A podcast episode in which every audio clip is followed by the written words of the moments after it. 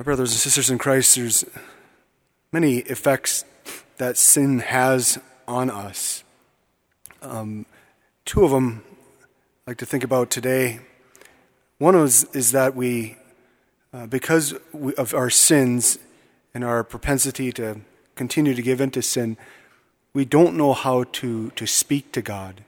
Sin keeps us from being able to talk to Him or, or making that time uh, available to Him at all.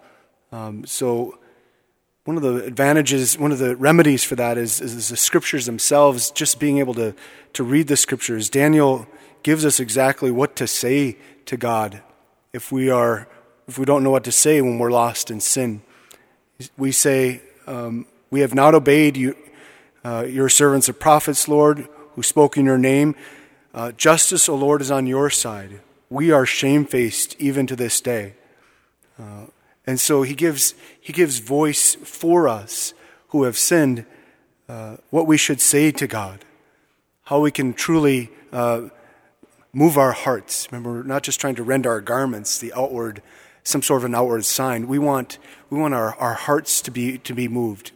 God will, will hear a humble and contrite heart. The other thing that sin, the other piece that sin has uh, that I'd like to focus on is the, the our, our ability to be to stingy with others or, or to be judgmental.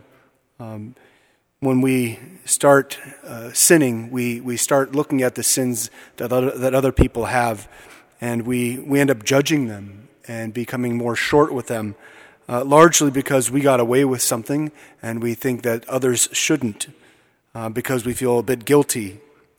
Uh, we don't know what to do with that. And so Jesus unlocks that, uh, that for us today is uh, he tells us to stop judging uh, to stop condemning. And instead, what should we do instead? This is what we have forgotten to do through our sins give, to give to others, uh, and, and to give a lot. He says that the measure that you measure with will in turn be measured out to you. Those who are blind in their sins have no idea, idea about this. They think they have to take more in order to, to, to retain what they want and to get what they want.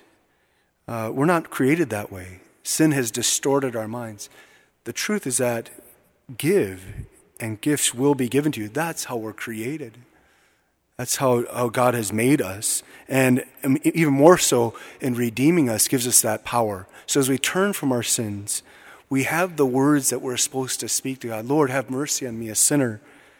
And then we're able to go and do that, to offer His mercy uh, to others. We have that example right in front, in front of us at all times, our Lord giving himself totally to us, saying, Father, forgive them.